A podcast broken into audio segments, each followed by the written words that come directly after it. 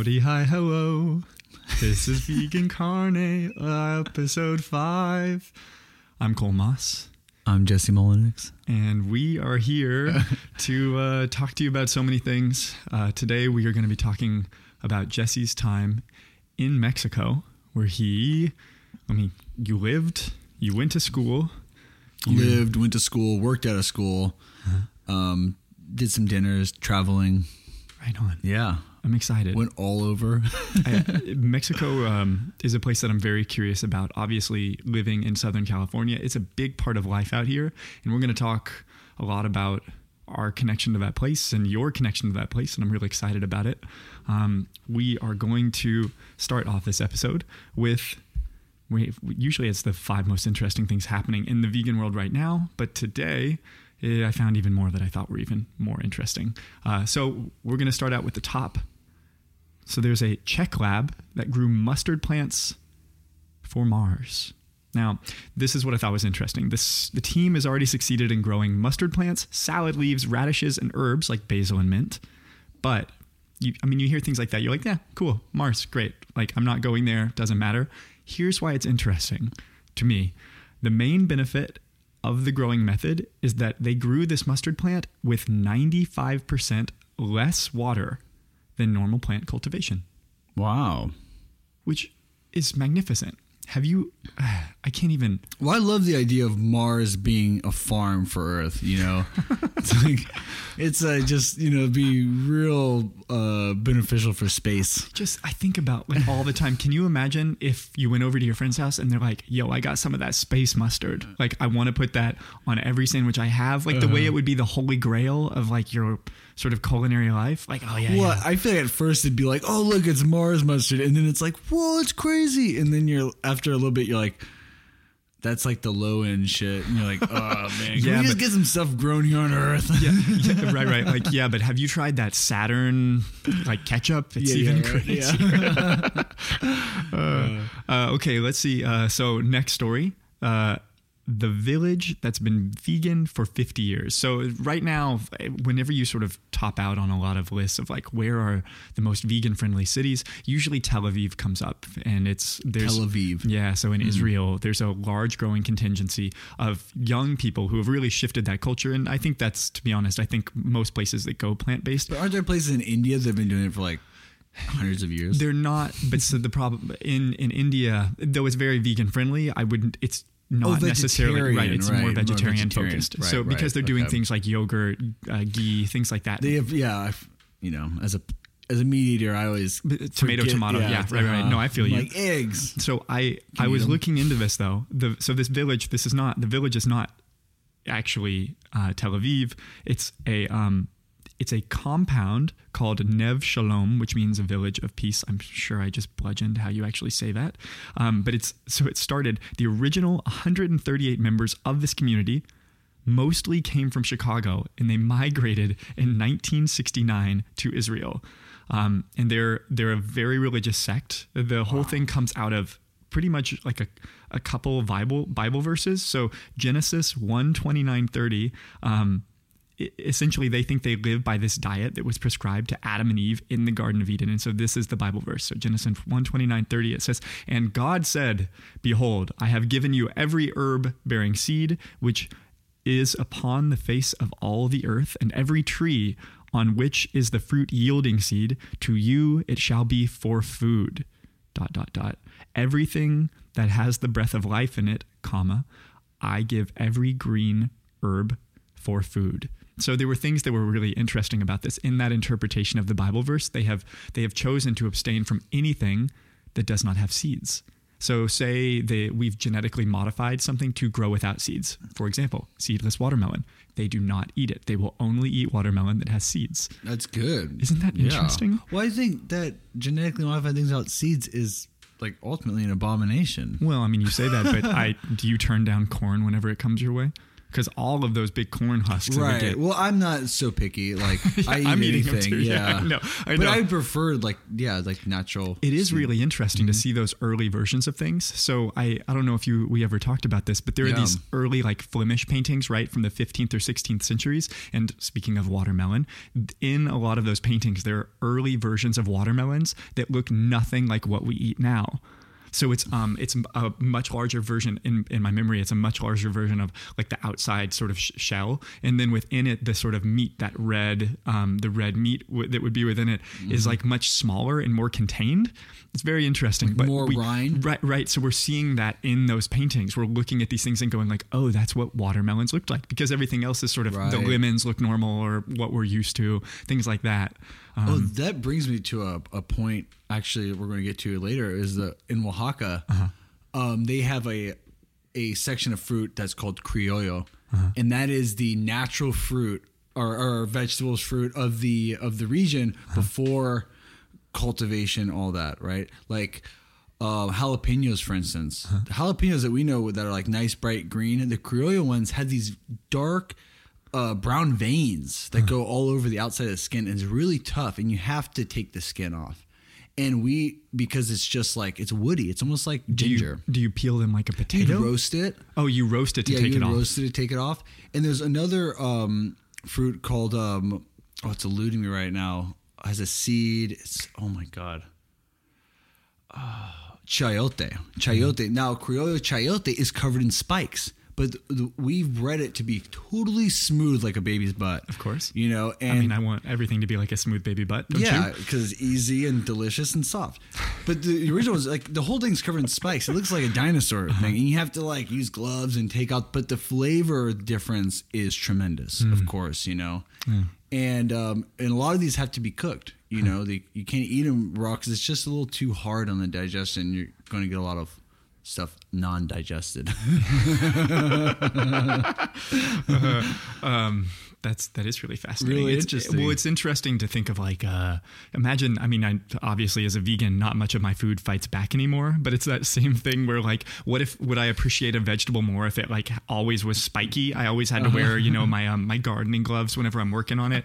I don't know. You like you gave us you gave Alex and I some of those sc- scorpion peppers, and you were like, don't cut this thing open without gloves. And we have not cut it open because I don't have gloves. you know what I mean? And I'm living a life of fear. Like I've I've, I've literally not picked that thing up scared you with too much. Yeah, no, I, I haven't even picked it up with my hands because I'm afraid that just that osmosis, the simple slight touch, is gonna take me You- down. Yeah, fire our fingers for three days. Who knows? Yeah, not really sure. Uh, okay, let's see. So, moving on to the next story, uh, there is a proposed bill that wants all plant based beef labeled imitation. So, a new bipartisan bill requiring beef that's not derived from cows, i.e., plant based beef like Impossible Burgers or Beyond Burgers, yada, yada, yada, to be labeled quote unquote imitation was proposed in Congress um, recently. Uh, so, the legislation called the Real Meats. Real, the Real Marketing Edible Artificials Truthfully Act, they're really trying to get this acronym, or the Real Meat Act, is what they're calling it, was introduced by Republican Anthony Brindisi, a Democrat, oh, wait, uh, Representative Anthony Brindisi, a Democrat whose district covers a rural part of New York, and Representative Roger Marshall, a Republican from Kansas. Um, I don't know. It's I actually have not I have no problem with that because I think most Mm-hmm. of those packages when you pick them up they have some sort of indication. Yeah. But to be honest, I actually I, I wish food labeling were better everywhere. So if I go to certain grocery stores, sometimes underneath it they actually have a little bitty thing that says vegan. Like it'll there's a little symbol. Right. But there's so many products that I purchased that I know are vegan. I have looked into it. People have, you know, emailed them. You can find online how they've like tracked it down. But I I don't know. So I think this idea is, I, I think they think it's going to hurt the market for vegan meats. They're Mm-hmm. going to think imitation, which I do think imitation, sort of in the same way the word fake. Well, it- imitation crab, Right, You know, exactly. like you think immediately, like yeah, like imitate low quality. yeah, but people eat that all the time and they actually love it. I Well, mean, you know what's interesting is is in that same context is like okay, when that was around, there was none of this Congress like this huge talk. But now that vegan meats are coming around with really good products and that people are interested in making money, Uh-huh. right. it's like everyone's like like real, yeah, fuck, we got it right.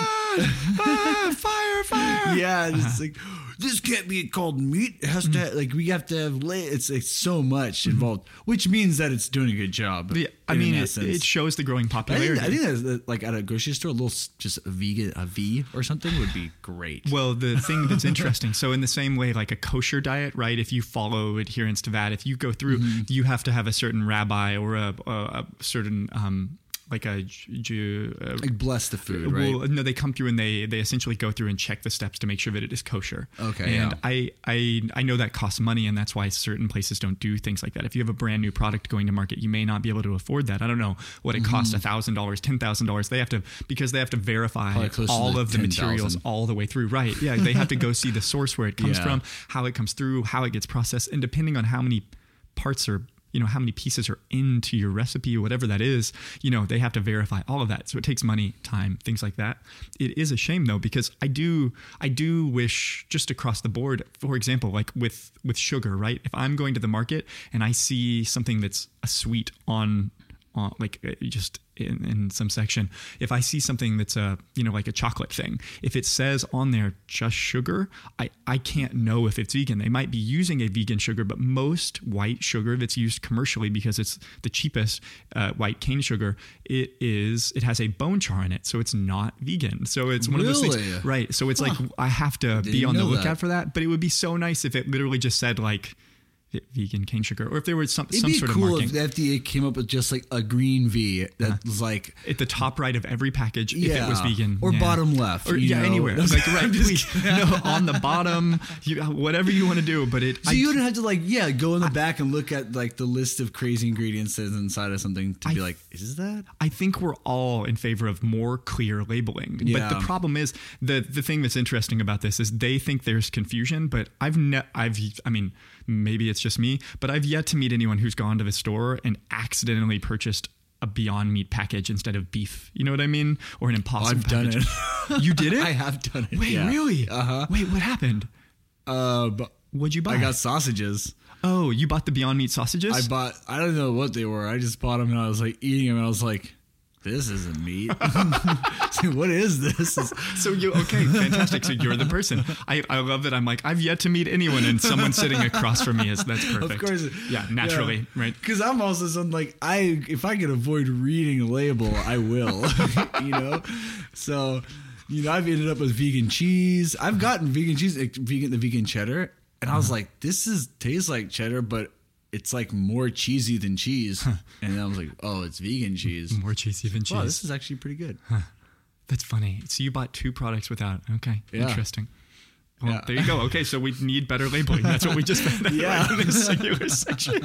uh, okay, let's see. Next up, uh, so the Impossible Whopper drives five percent of Burger King's quarter three U.S. comp sales. So uh, the Impossible Burger drove da, da, da, da, comparable sales in the U.S. during the third quarter, the brand's strongest growth since 2015. So if you all don't remember from a previous episode, they introduced the Impossible Burger. It is nationwide. If you have a Burger King near you, you can go have it. Um, I I think it's wonderful that it is there. I do not a lot of is- my friends are eating it, um, like construction dudes, and they're going because they're like, oh yeah, man, like uh, fucking. You know, they're like, oh yeah, less calories or something. I don't even know if it even is. I don't think they know if it even is. but they think that like eating that, that they're like, oh, I'm going to be slimming down because I'm not, you know. So it's it's and they they say it tastes great. They're liking it. It's wonderful. Yeah. I'm glad they're into it. Yeah, again, I think too, it's got to be better than like the hormone ridden meat patties that Mm, possibly. Possibly. But Yeah. possibly impossibly. Yeah, I don't know. Uh, so, but one other thing I thought. So let's see. The the Impossible Whopper was one of the most successful rollouts in Burger King's history. Restaurant Brands International CEO Jose Cil, C-I-L, told investors during an October earnings call. I just think one of the things. amazing. Yeah, it has to be an indication. I, I, as we're sort of seeing this and you hearing this, I mean, I, I wrote on the website that not having plant-based foods is essentially like turning off your free money printer in your like organization. I Mm-hmm. I hadn't before Impossible did this. I I mean I when I went vegan I was like okay well I can't I can sometimes eat French fries in places but outside of that I have nothing to eat at any of these restaurants.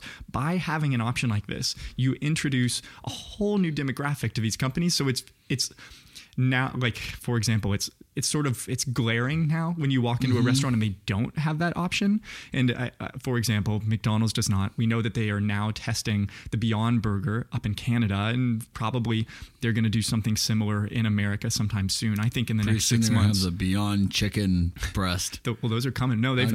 Beyond started with Chicken. chicken, Oh, actually. and really? it's- yeah, it's really, to be honest, I really like it. I want to see the product. bone-in Beyond Chicken leg. That I also might be on its way. There's a really, there's a Really? there's a there's a really good vegan um, equivalent that's actually it's made with soy. It's um I, that I love it. That has this beautiful flaky skin, but it's made by um there's a New York producer. I'm trying to remember. They're one of the oldest makers of vegan foods, Mm-hmm. and they they make one and it has a little um has a little wooden stick in it. Oh, really? Yeah. that's that's great. It's great. You know what this is doing for the the meat group too, like the meat carne side Mm-hmm. of things, is that you know w- since this uh, movement Mm-hmm. of uh, you know the Impossible Burger Beyond Meat coming in, it's made it's forced the the the meat side to up their game of quality. Mm-hmm. Right. Mm-hmm. You're seeing grass fed. You're seeing whole grain again. Right. You're seeing organic vegetables. Right. Like even something like Del Taco like since the um this movement kind of began something like del taco which was kind of like my go-to construction food uh-huh. you know because it's like probably the best bang for your buck i thought. Uh-huh. Their quality has gone tremendously you know up hmm. just by like the, or, you know better quality chicken uh-huh. better quality vegetables more f- uh, f- their freshness. So it's it's causing the other side to really to up their game too you know which is great. It's great that you know veganism isn't just changing the lives of vegans but it's changing the lives of of meat eaters too True. you know really raising the quality i think once people start eating quality stuff mm-hmm. they can't go back Right. Well, I think, know? and I think once you start thinking about things like that too, where you go Mm-hmm. like, oh, this is grass fed. As soon as you start eating that semi regularly, you recognize that when you go to a place and it does not say grass fed, that you're getting a different kind of product. That if you have cage free eggs, if you go to a place and it doesn't say anything, Yeah. the reason it doesn't say anything is because they are not cage free eggs. Those chickens lived in a cage. So I think Yeah. that sort of awareness, you go like, oh, I didn't even, but it's one of those things to just not know. And at a certain point, you learn. Mm-hmm. And whenever you learn, you sort of recognize that distinction. You go, this is a different thing. I'm buying, although the product tastes the same, the life of the thing that made that product is vastly different if you Yeah. pay attention to things like that. Mm-hmm. Yeah. well you know like eggs for instance that's a great one because Yeah. cage uh, free eggs compared to pa- pasture raised, all of those things. you things. look just at the egg Hormone themselves. free. You have this like little soggy, Right. runny, like light yellow egg compared to like really dark golden. I mean, who's going to say standing up? You've you've seen like the mm-hmm. eggs in Europe, right? So Oh, yeah. e- eggs in America, have to be put Japan. into a have to be put into a refrigerator, otherwise they will spoil. But the eggs in Europe are never refrigerated, and the Oh, reason yeah. why is because those eggs, the chickens that make them, are raised in a different way. They're hormone free. They, I don't know, I don't more refrigerate stable. eggs even here. Oh, really? Yeah, never refrigerate an egg. Waste of time. Like, there's a shell on it. It's Okay. a bacteria-proof Something. thing. Thing. Shell. Okay, let's see. Uh, so moving to the next one, Beyond Meat Mm-hmm. is bringing in Coca-Cola veteran to head marketing. So Beyond Meat is bringing in veteran Stuart Kronauge. I don't know. Um, she is going to be its chief marketing officer. The they announced recently, and it looks like they're going to try to boost the presence in retail and restaurants. So um, they, this is sort of the second big move they've had recently. They also named former Tesla Incorporated executive Sanjay Shah as its chief operating officer. Now, here's one of the things that I'm shit, wondering about. wild, yeah, yeah. they're both those are both big deals. Those are major Mm-hmm. companies. Now, here's my question in sort of doing this. And this is one of those things where I think in the same way we talk about who plant-based is appealing to versus the word vegan, vegans I think are a more old school thing whereas I think plant-based is a a word or term typically used to attract a wider audience. I think most people don't go, I, I like vegan food, but they go, I like vegetables. Let's use that. You know what I mean? In sort of that thinking, my question to you is they've announced that Stuart Kronauge will be coming in from Coca Cola.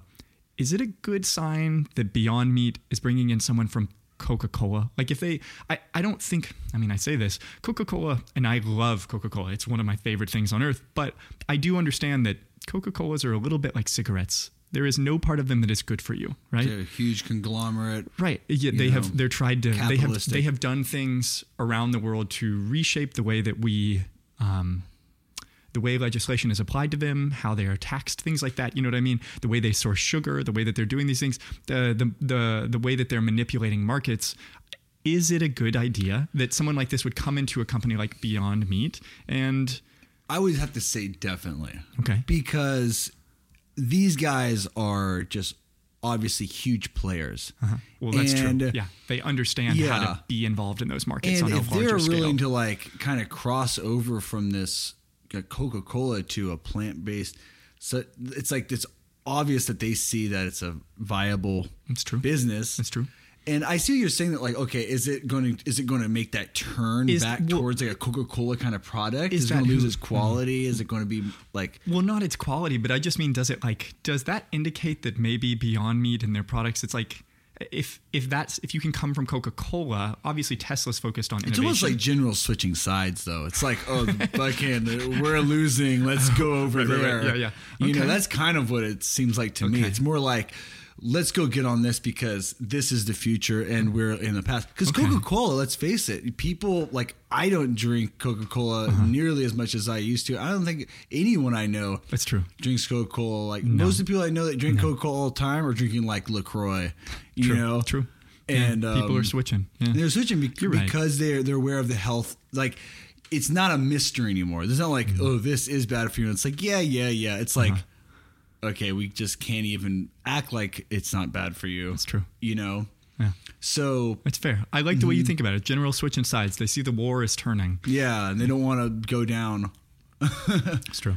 You know, Hmm. because it's true. A, a big company like Coca Cola, like all it'll take is for you know a, a mass decline, Hmm. and then it would start. You know, it. I don't know what will happen. I don't know about huge businesses that are so, you know, powerful like that. But Mm-hmm. Definitely the the shift is on the health, the Okay. better product. Well, like I said, I hope we see like I've always wanted to see a really sick marketing campaign for like broccoli. You know what I mean? Like every you know whenever they release like the new Nike Air Max, like I've always wanted them to just be like broccoli. You know what I mean? Mm-hmm. And it's just like it's like cutting through the jungle and it's still looking sick and it's like looks really like see Beyond Meat. It's gonna have like red and gold. it's gonna be like, like McDonald's or, or In and Out Burger Mm-hmm. absolutely logo. yeah. Uh-huh. That's right. Okay, let's see. Let- Superman. All right, so we're gonna move on to the next story. Totally, I know, I know, it's good. Um, the next thing, uh, it has been announced. Morgan Neville. So this is a guy who's done a tr- tremendous amount of films. I don't know if you, everybody, did you see the Mister Rogers documentary last year? Won't you be my neighbor? No. You see that? So, um, or like 20 Feet from Stardom. What else has he done? He's done a, lot of things. He does Ugly Delicious with David Chang. It has been announced that. that. he is going to be doing a documentary on Anthony Bourdain. Oh, Yeah. wow. Yeah. And I just, I, I think that's exciting. Mm-hmm. I, I think it's interesting. Um, it- it's tricky with films. Sometimes the film that gets made, uh, fully informs how people understand those events. So you think of things like um, J- JFK. Who sorry, who did that film? I'm trying to remember who did JFK. That was a uh, uh, oh no, uh, JFK film. Googling, I'm googling real quick. It was done by oh right, Oliver Stone, and it's like Oh, that's okay. his interpretation of what happened to JFK, and most of it is largely unfounded in what we know is reality now. But people watch that movie, and that becomes the truth of it. And I guess mm-hmm. I, I think it's tricky. J- JFK obviously lived a life where he was in the public sort of limelight, and as president, he lived a life. But a lot of that is behind doors. Same thing with Anthony Bourdain. We have a lot of television episodes. We saw him live his life for many years. So we we do have an experience of knowing him through that and him getting to show himself to the world in a way that he wanted. But my question is, do you ever get nervous about things that sort of like, I mean, a, a documentary film about someone sort of culminates a person. It really sort of encapsulates Yeah. what they are. Uh, My and I, I think he will do a wonderful job with this. I'm I don't doubt. I've actually seen Morgan Neville speak.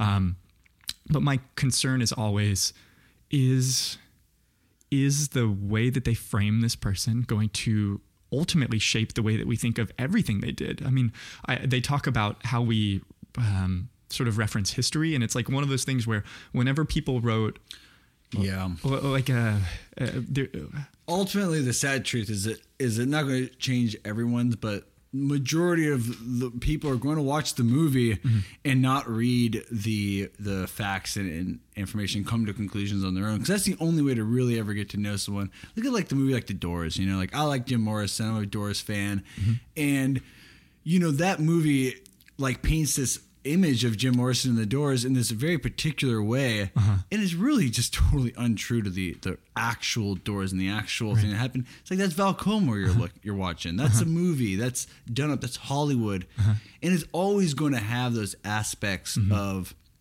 making things like to s- s- appear in certain lights Uh-huh. for their own agenda.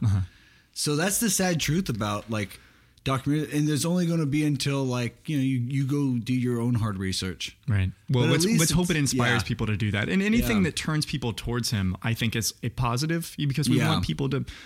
I mean, he lived a very interesting life, and I think he was doing one wonderful things. I think he inspired people in so many people different. together, yeah, Absolutely. and different levels of people, social classes. Absolutely, yeah, from across the board. I mean, he would Mm-hmm. go to countries and just treat people uh, with a certain respect that they deserved ultimately that they hadn't been given probably prior to that as Yeah. far as within the culinary world you know what i mean not treating them as like oh look at this little thing that they do in this country it's like no this is very interesting and there's a large historical precedent where it comes from its history the it's sort of the culmination of so many Really things of put, like, leading towards Thai, one thing Like Thai street food people on the Right. same level as like executives in Hong Kong. Right. You know, and like putting them on the same show, the same level, and Mm-hmm. true. the same respect.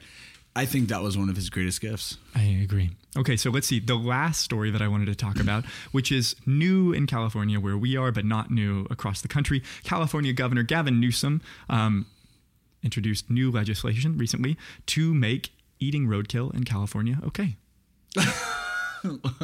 so this is within the, Why? um, within the last week, he had he's banned school lunch debt shaming. He has outlawed production of new fur coats. He is, and now he's given Californians the okay to eat roadkill. Um, so it's going to be Senate Bill 395 makes California the most recent of more than Oh my 20 states that allow motorists to salvage and eat animals killed by vehicles.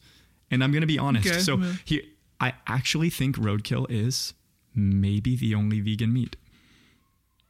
Okay, that's you know you are on another trip right now, man. so he- here's my thinking behind Yeah, that, right? Stamets. It's it's always about um, if, if you can avoid things, you Uh-huh. do, right? And obviously, I mean, we could avoid riding in cars, but that is not something that's about to happen around the world. Uh-huh. In that, speaking to that, the idea is this animal. The intention wasn't to set out and kill this thing, but if this thing does die, I think it would be so much worse to leave it or not allow it be used. So if this, if you hit a deer and you make venison from it, I think that is probably about as close as you can get to what vegan meat is. I mean, which is that there was no intention to kill this animal. No one set out to harm it, but if it was harmed, it should be used. And because of that, I think in my line of logic, and there probably are flaws in this, talk to me about them if you hear them. Yeah. Um, but that's my thinking. And I just think it's a, generally speaking, I think it's a good thing because in the end, it's like, don't, again, no waste. It's about living without waste. And to be honest, it's, Eh, if you, I mean, depending on the size of the animal you hit and what you mm-hmm. are hitting, that can feed a tremendous amount of people. right, but there's the problems of like people hitting animals to intentionally do this. I just don't think anybody's in hitting them intentionally. Do you? oh yeah, people hit deers intentionally to e- eat them. Well, I knew I, where I'm from I in think. Missouri. I don't know. Maybe I know. I knew people who used to drive around with guns in their cars, and say they they would hit they would sh- yeah they would shoot it, and then they would go out and buy a ticket for hunting and say they got it then, and it's like you didn't, You're- Right. You're, but they're all trying to yeah. Anyway, Well, people I don't look to at a roadkill as being waste because it decomposes. It decomposes. It goes back to the earth. The earth uses it again. It becomes part of this cycle. but not if it's on a road. well, just someone's got to scrape it up and throw it into the dirt. Well, that's It'll true. still decompose on a road. Oh, that's very true. Well, yeah, yeah, the but, rain will yeah. wash it away. No, that's true. Um, you know, like I don't think eating roadkill should be illegal. Uh-huh. Um, anyways, I think it's definitely a personal choice. I think it's kind of bizarre. I would never It go pick up a bizarre. No, I'm not about to eat it either. Uh-huh. I'm just Um, uh, you know, I don't know what would prompt this. It's like I didn't know it was illegal. I didn't know Right. picking up a dead animal off the side of the road and eating it would be illegal. Can you imagine if they're, you're, you're like you're in jail and they're like, "What are you in for?" And it's like, oh man, I uh, I was driving my car and I uh, I ended up killing this animal and I was eating it and they were like, this- you're that's this is the third strike, buddy. You're going away. Yeah, like, oh, it's so good. Yeah. It's like it's like a black top, you know, it heats it up. It gets a nice, you know, Best raccoon I fermented- ever had. that's what- yeah. I'm sure there's a lot of people that had really good meals from roadkill. But what prompted this? Was this like a big thing? Like people eating roadkill? Well, it does actually. I should have prosecuted. uh, it does make me wonder which state was the first to do this, and it also Uh-huh. does make me wonder if. I mean, can you imagine if you had to start a petition that's like, please let you know my my uncle out of jail. I don't. He's not. He's in here for eating roadkill. He, come on, Gavin Newsom, take some pity. The same way people make appeal videos to the president to get pardoned, Mm-hmm. president to get pardoned. It's like the same sort of. I, I don't know. I don't know what this started from. See, I'm almost. I know a guy that used to like to collect roadkill because he liked the bones, and I was like praying that they would make collecting roadkill legal because this guy's bone pile was disgusting. Uh-huh. Wait, you were praying, you were praying they would make it illegal? Oh yeah, I was like, dude, you gotta stop collecting these dead animals, dude. This is so nasty. It's like, no, no, the everything's gonna get it's gonna be bones. I'm just like, oh, bro. I don't know. It's always interesting to see sort of what the stigmas of things are. Mm-hmm. Uh, where I was growing up, I, there were people who would eat they they would eat squirrel. It was a big, Mm-hmm. people would shoot them and they would cook them. And I had a friend who went on a date with a girl and he was eating with their family, and that's what they served. And Well, see, I- I mean, if you walked into someone, say you were dating someone, and you Uh-huh. walked in and you're like, "Guess what, hun?" Or like, or they're like, "Yeah, come on over. I'm gonna make us a meal," and they had got that meal from the road. Are you eating it? I would be very questioning my own like ability to judge a person anymore. I'd be like, wait, this person's cooking me a roadkill meal. I need to reevaluate the kind of people I'm hanging out with and who I, you know, It would be I'd be like, wait, interesting for sure. Uh, it's so. It's yeah, very biz- It's very bizarre. Like, what would prompt this law to be made? You know, like, it's true. is this a big subject? This this might need more attention than we're I'm gonna, giving it. we're gonna have to do some follow up reporting. We are gonna go ahead and take a quick break. We will be right back, and Jesse is going to talk to us about Mexico. Mexico, Oaxaca. Uh, we'll be right back. Vida la chida. Chida la vida. This podcast is proudly brought to you by Mouths. Use them to speak and eat regularly. Vegan, Vegan Carne Carne Alliance. Okie dokie, and we are back to talk about glorious Mexico with Jesse. We are now holding puppies in our hand, who hopefully will remain calm and not tap on the ground. Or Yeah, that'd be good. maybe they'll sing. Evie, do you have anything to say? I'm holding her up to the mic right now. Evie, do you have anything to say? Oops, she's licking. Did you hear the Yeah, licking? licking. Mhm. Yeah. Um, okay, so we are back to talk about Jesse's time in Mexico. Jesse, is this one of the most formative periods in your life? It was one of the, the best best times of my life.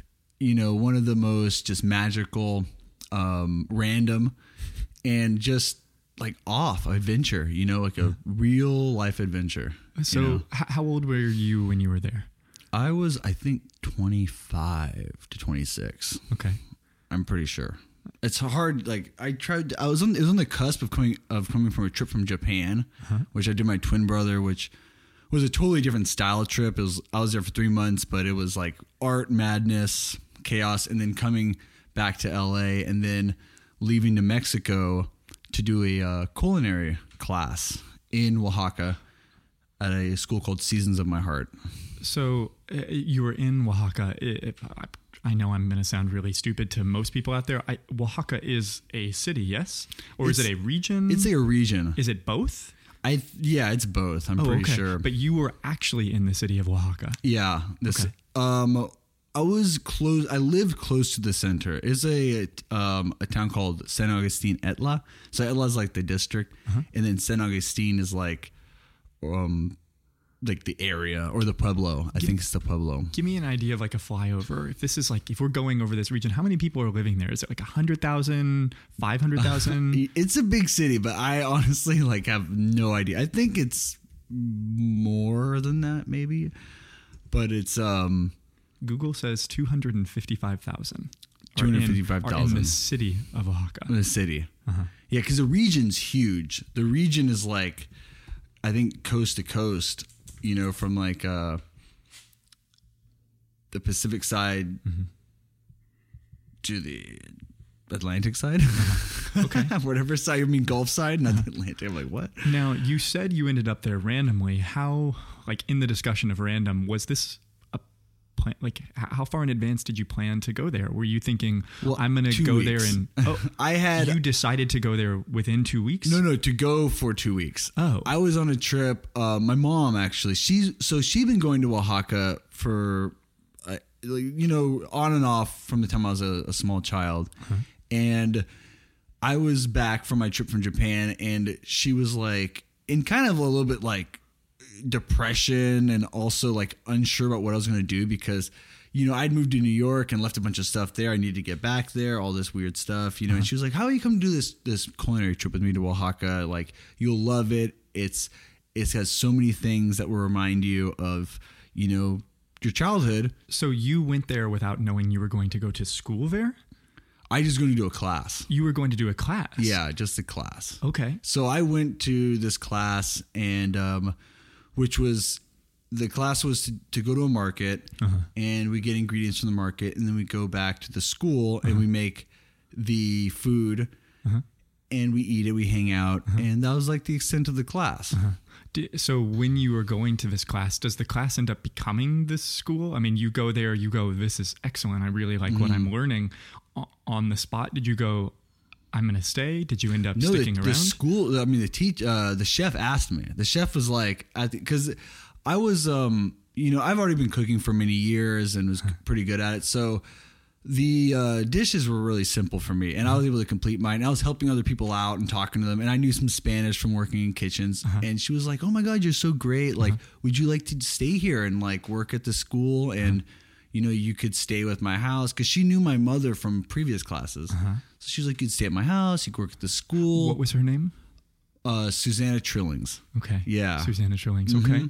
So, but when you went there, was this your first formal schooling with within the culinary arts? Was this the first time cooking with like a teacher like that? I mean, did you learn in kitchens or did you learn at a school and then I go went to, to, culinary school. I went to the Cordon Bleu Oh, okay. here in uh, Hollywood. Oh, okay. And then I worked in multiple restaurants from LA to New York. Uh-huh. And um and that was the first time I'd done a culinary class. Like Okay. uh just like you know, that wasn't like a school. Uh-huh. It is a school, but it was just a class. It was a single class. So I, my assumption is, and I have I don't know, I haven't been to culinary school. When you go to schools like Le Cordon Bleu, you're probably learning sort of everything. They're trying to make you a little more well-rounded. When you go Mm-hmm. to a place like this in Oaxaca in Mexico, are they are they teaching like a really sort of small niche? Like what? Yeah, it's very specific Oaxacan food. Well, so- yeah, Oaxacan cuisine because Oaxacan food is all And this is in the two-week class with your mother, or is this in the whole of the schooling that followed? Oh no! So the class we did was just a day. So Oh, it was a, okay. it was like a I think it was a two week vacation where we were like went to it's called the Tule Tree, which is a famous location. Then Yerba Hierve el Agua, which is this like petrified waterfall, Uh-huh. which is a spring into a mountain. And then we went to the school. And that was like the sum of our trip. And then to walk around this the center of Oaxaca and check out some restaurants and you know see this amazing place, which was which was for me absolutely incredible to just go there for the first time. And Oh, it be- was the first time. So Yeah. that's I was wondering about that. It was Had the you- first time I'd been to Oaxaca. Yeah. You had been to Mexico as a child, though, right? I mean, Southern oh yeah, California. Baja. It's very. Mhm. But Ensenada, Tijuana, Ba- Cabo San Lucas, San Quintin. does do any of those areas feel like Oaxaca? No, very No. different. So tell me that. How? Well, the difference is Oaxaca is is like a force of its own. Like the whole city is kind of on the same page. The whole like everywhere you go is like you're in Oaxaca and you feel that. So Whereas Baja is like, you know, it's like in the desert and well, there's like maybe nothing a little out more there. touristy. Is that possible? And Oaxaca is less. Well, no, not necessarily. It's just like what's going on. Oaxaca's got a lot more going on than Baja. Baja is like pretty sparse. Okay. You know, it's like fishing and pretty poor. Uh-huh. The towns are really small, and like you know, some of the biggest towns like San Felipe, which is like a, a an old veteran hangout. You know, where people from America go and like retire and stuff, and Uh-huh. Right. you know, the food just really isn't that great, and um you know, it's just it's like a little Baja town. It's dusty, it's hot, it doesn't have that many people. And Oaxaca But is Oaxaca the is like oh, full full of life, tons of people. The cuisine is so much more advanced. The produce, the networks that are coming in and out of Oaxaca. You had told me, and this was a long time ago, so I could be getting part of this wrong. Is that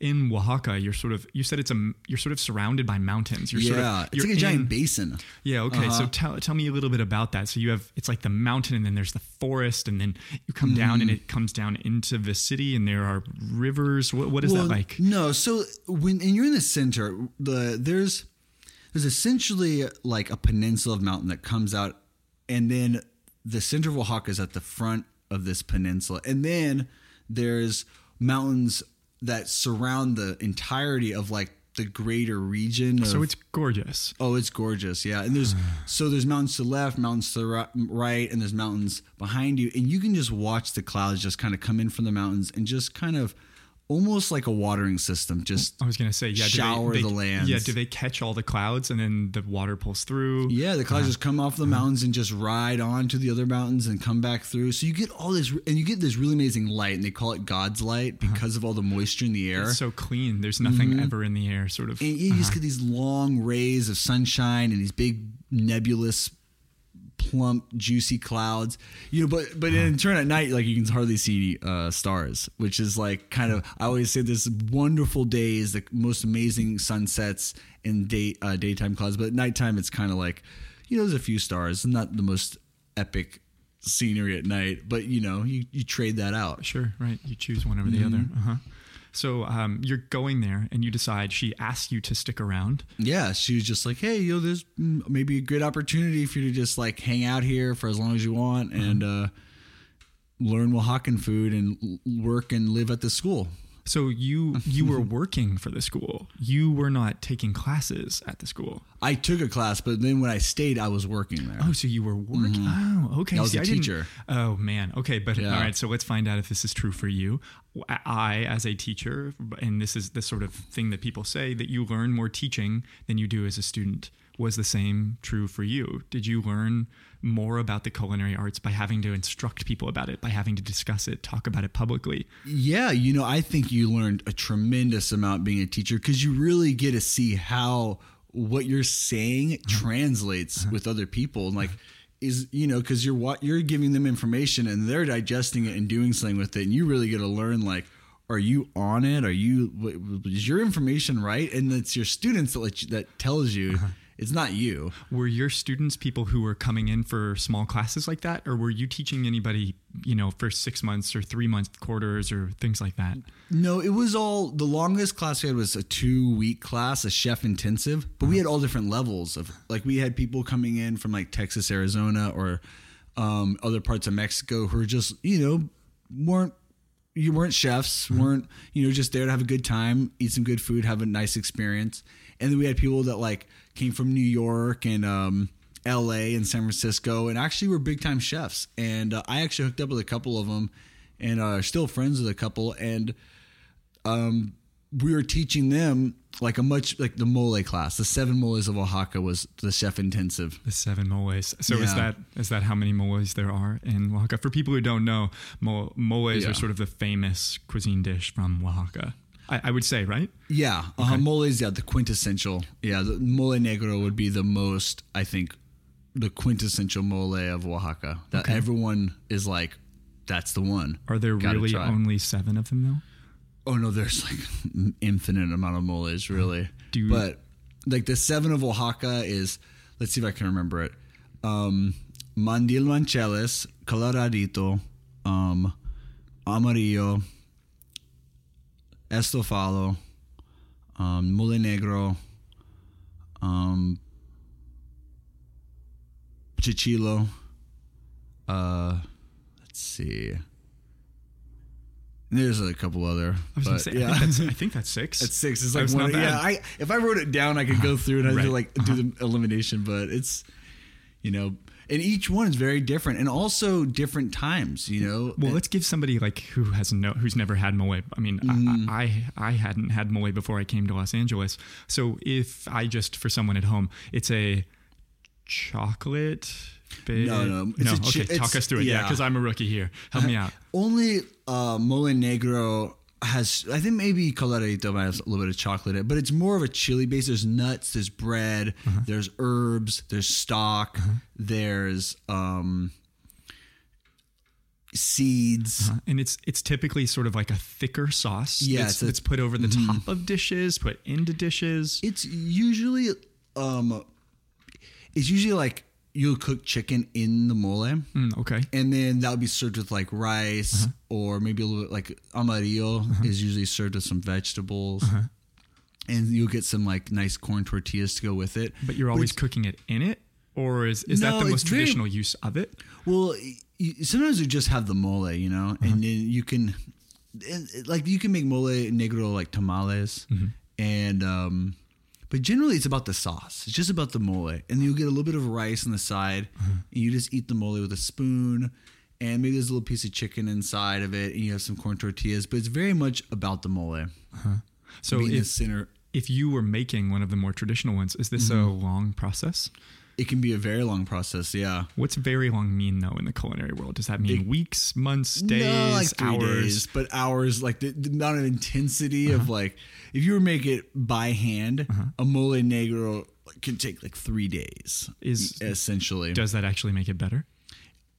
making it by hand. Well, taking three days to make a mole. Yeah, I think so. Well, because you're you're cooking every, oh, everything over like wood fires on a comal. You're grinding things by hand with like a metate, which is like like a mortar and pestle, but the uh, not the bowl version, like the table version. Well, you so you and I went out and in the discussion of time and how time affects it, you and I went out and a place that will remain nameless but had mole, we had, and you tasted it and you said if they had given this just a little more time, X, Y, and Z Right. cooking, it would lose. I think you said it's bitterness. No, the, the uh, a spiciness in the back of the throat. So moles, when they're when they haven't been cooked long enough, they make the back of your to- uh, throat tickle, like makes you want to go "Ah, ah, ah, ah," like that. You know, I know it's, a, but it's a very particular feel, and that is comes from just not cooking it long enough. It, you know the the spices just break down a little more. It becomes more on the the spice becomes more on the top of the tongue rather than the back of the throat. And yeah, like, but it's one of those things that you, it's a thick, it's a thick paste sauce. So when you're cooking it for a long time, you can't let it sit. You have to stir it because the bottom will burn, you know, and it will change the flavor. Like as because it's all nuts and things like that. When nuts burn, they immediately get terrible flavor and they'll ruin the entire uh, batch. Same with chilies. Chilies get extremely bitter. Nuts get extremely bitter. All these things get extremely uh, bitter and bad tasting when they're when they burn. So you have to keep spinning it and and uh, Like so, you're actually like coming in every five minutes, stirring the pot, sort of thing. just not even leaving it alone, just staying there with it for like forty five minutes. but if you prepare it for prepare it for three days, you can't stand there for three well, days. most of the days, most of the days is about uh is Oh, about okay. like grinding oh, down. Okay. You actually just mean the toasting. cooking itself. Yeah. I was like, man, I mean, why don't people compare making mole to marathons then? Wouldn't that be great? Like, oh no, you can't go see Jesse. He's doing the mole, and he's it's literally just you standing over and over for hours. Just Uh, I mean, it would become meditative. You can't lie about that. Mm-hmm. There is a beauty in that sort of repetition. Oh yeah. Yeah. and like you know the fat, like the the you put pig lard in it, and that will rise to the top. It gets a nice. sheen. There's these looks that a really nice mole gets, and you have to sit there with it and watch it change. Mm-hmm. And um, but yeah, like it- I've made mole like a 45 minute mole at a Mexican restaurant I worked at, and it tasted good. But you know, there's these distinct qualities like the itch in the back of the throat, mm-hmm. and just the depth of flavor that you really don't get unless you do it the long way. You know, which is is you know why you do it the long way, I guess. So in these classes where you would teach the seven different versions of it, Ooh, we're getting a little feedback right there. Do you hear it? Mm-hmm. I don't know. We're gonna take a quick break. We will be right back and try to fix this. Hey. Hey. I'm here to talk to you about MeUndies. MeUndies are a delicacy around my house. My dog eats them because I got that good good.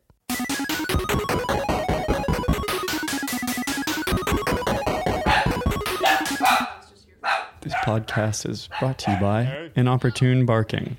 And we are back. Okay, so Jesse has been talking to us about Mexico. You are there and you're teaching these courses, the seven moles of Oaxaca.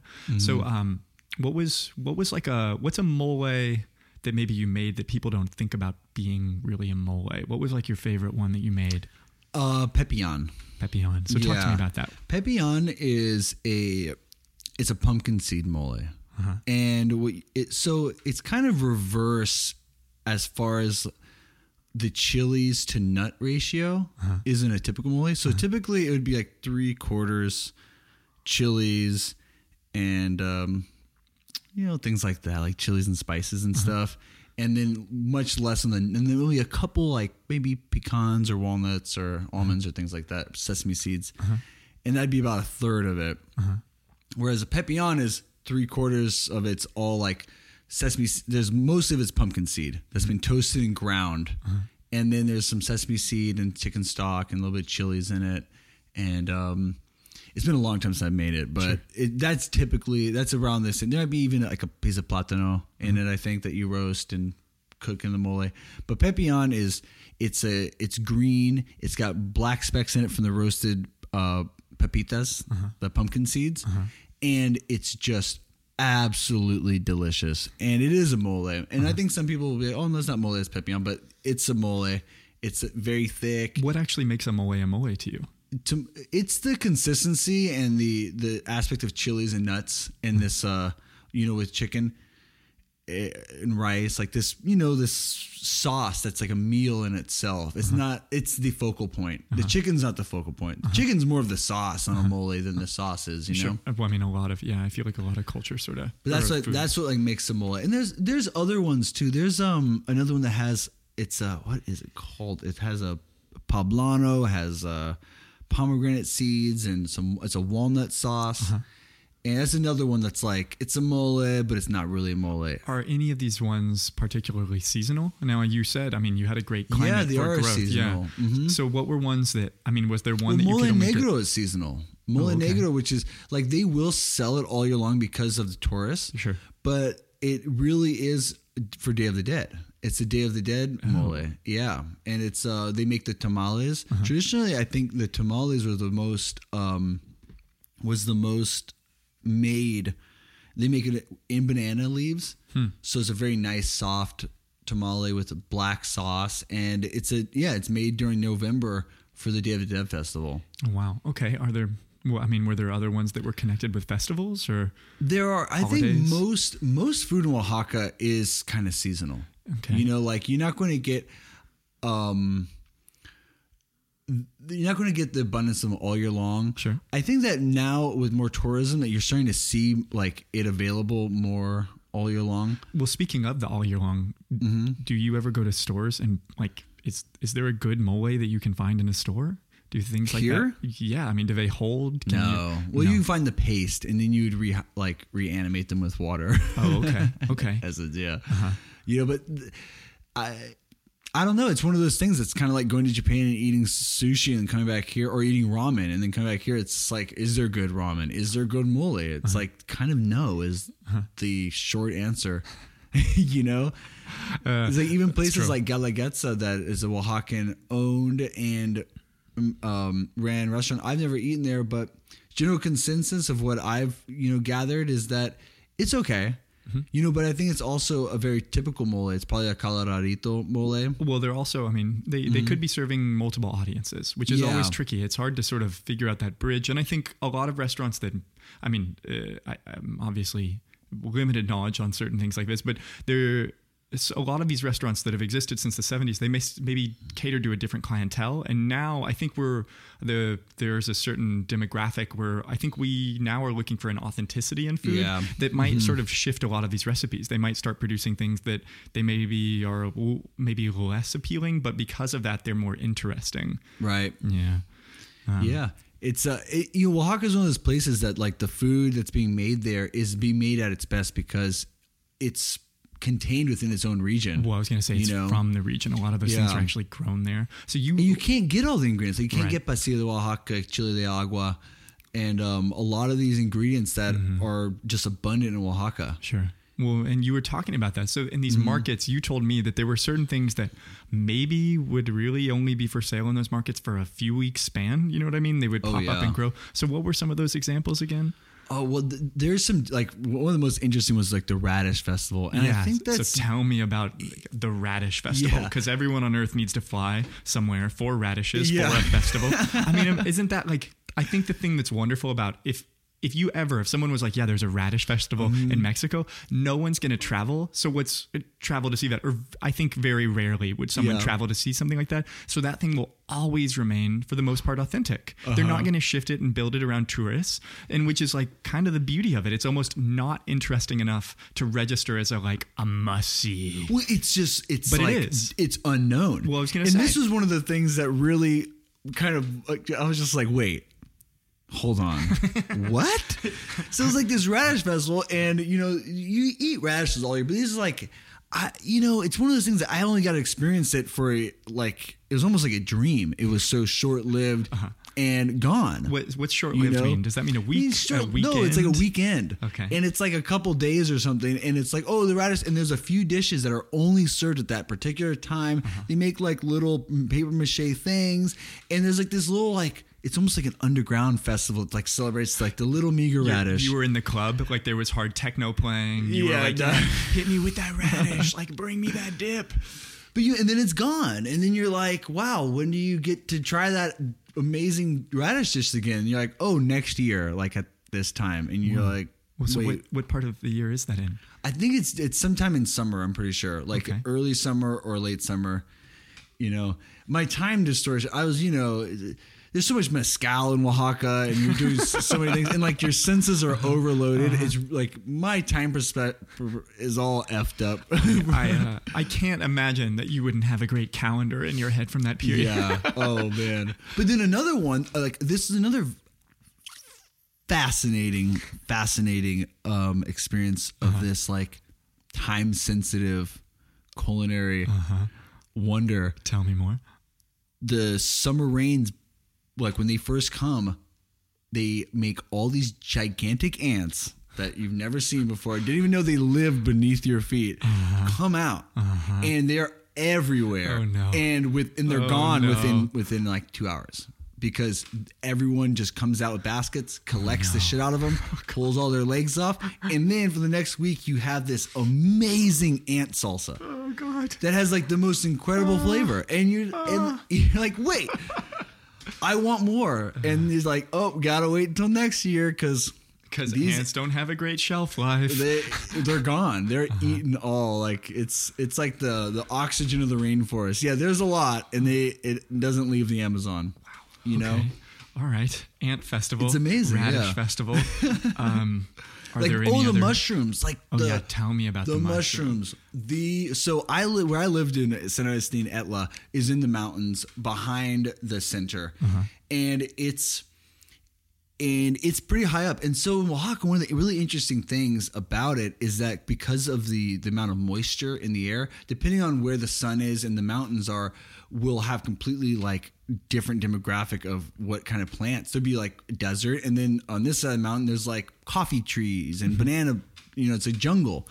So if you just go up the mountain to a certain height, all of a sudden mushrooms would just be everywhere. Porcini, uh, these little like uh, blue mushrooms that you can eat. All these just bizarre, and then those big red ones that like if they have white spots on top, they'll kill you, and then if they don't, they're totally edible. So the Mario mushrooms. The Mario mushrooms, little, yeah. Little toad. Oh yeah, that's exactly what it is, you know. And but during that time period, and there is more kinds of mushrooms than you could ever imagine. So were you foraging? Did you go out? I did do a little bit of foraging. You told me that what I um I I mean does not surprise me, but you're you know a white boy in Oaxaca. You're going out foraging. You told me that you had to be a little careful about that Oh, whenever you went out there. careful, Because yeah. it's like who knows what turf this is? Somebody's territory, somebody's home. This is where they live, or if this More is just, just. like you're gonna eat a mushroom that'll kill you is, is really what you got to be careful Oh, of. but I thought you said you had to be careful going out too far into the like the Oh. land. That you were a little. You had to just be aware of your surroundings. yeah, you don't want to venture like too far off the beaten path, Uh. Any- like you know, in anywhere in Mexico, really. So was foraging different there than it might be here if you were doing it somewhere out in the states? In what sense? Well, just uh, how you would go, how you would prepare, what you would look for. I don't know. I mean, was it m- more seasonal? Did anything change like that? Um, well, the Well, our mushroom season is at the is in like springtime, Hmm. And their mushroom season is summertime, like end of summer. Was there a particular mushroom that was like known in the region that you were looking for when you would go?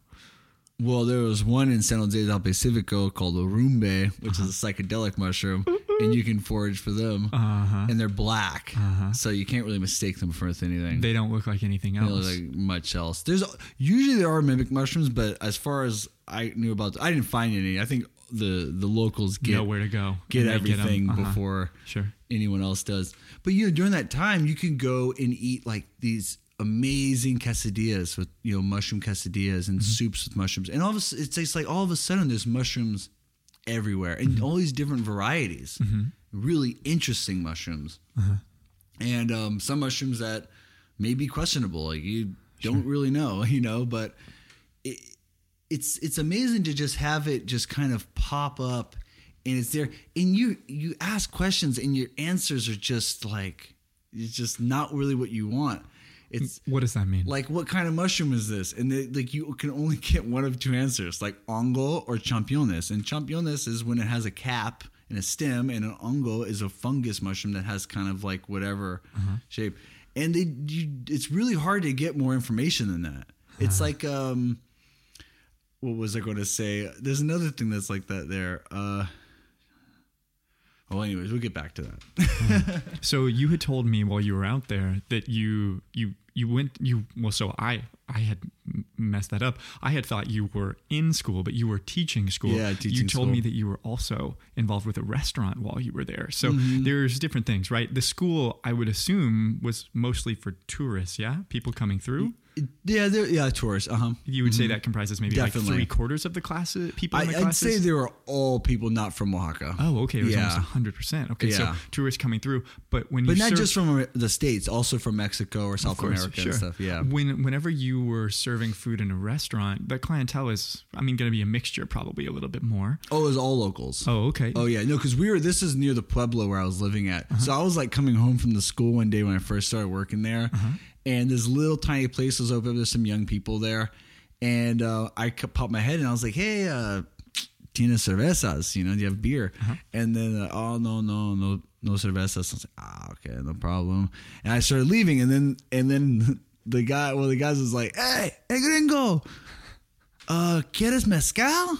And I was like, oh, mezcal, yeah. So then we started drinking, and they have these like little mezcal cups that are, I forget, I forget what they're made out of, but it's this, a certain like little plant that they make their mezcal cups out of that have these little, it's all traditional. It's a plant cup. yeah, it's a plant cup.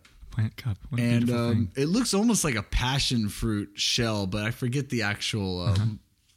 What, it, what it actually is. Do they use it in the mezcal making? Do they use it to flavor or tinge the mezcal in some I capacity? don't think so. I think they just use it for cups. Oh, okay. Yeah. Wow. All right. Yeah, That's I think cool it's though. probably grows nearby, and you know they're they're probably just like, "Hey, this would make a great cup," Let's hit it. and you know, like King's Cup. because all sure. the best mezcal is made out in the countryside by like you know just people like living in very meager um living situations. They're not these big operations. Uh-huh.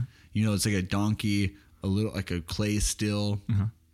And wood fires, Mm. and it's like generational. Did you ever go see those operations? Oh yeah, Like, the palenques. Yeah, I went to several palenques. and people wouldn't. You had to be invited. You had to know someone. just drive up. You know the best is because there's like a donkey standing out in front of it, and there's usually a table with like two bottles, like like just very like very strange sight. It's like it'll be a little handwritten sign that says mezcal or palenque, uh-huh. and then there'll be a little table that just has like two bottles and maybe a couple little cups, and there'll be like a couple passed out dudes just like sleeping.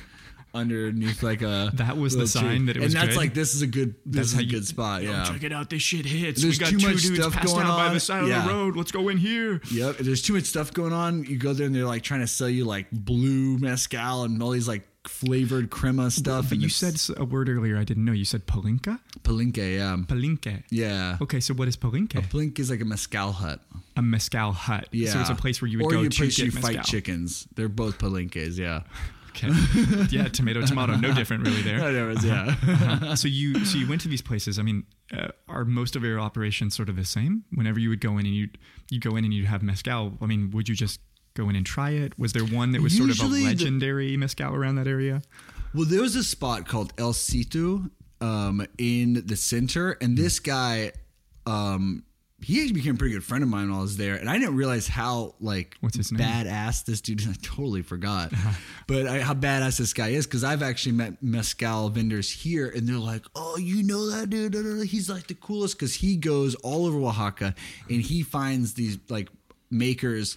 And he buys it totally ethically. All, He he buys them out, buys and buys then they'll up. send it. Uh-huh. Mhm, But he's not going in there like a lot of these other people are doing and like trying to set up a larger operation. Right, right, right. Trying to buy out their property and then, yeah, the push 'em peop- out, right, mhm, Which happens a lot. Well, I was going to say, I don't think people, I, that's something that's especially prevalent. I, as far as I've been told, eh, there have been some articles written about sort of mezcal mezcal, especially. Oh, yeah. Right. Not, not necessarily tequila, but mezcal, especially. And I think this is the problem with mezcal. So mezcal, unlike tequila, is um, a huge variety of maguey, whereas tequila is only blue maguey, Hmm. right? So, and uh, tequila doesn't have the the same guidelines that mezcal is. Mezcal has to be made with a seven minimum seven year old plant. Right, and it has to be made there. It's Has actually it's, made it's just like champagne. Yeah. champagne i- as opposed to sparkling wine has be to be made, made in the modern- champagne region of Mexico, whereas mezcal you have to have it from the plant from that region. Right. And it's it's all clear. Mm-hmm. It gets all of its smoke from fire and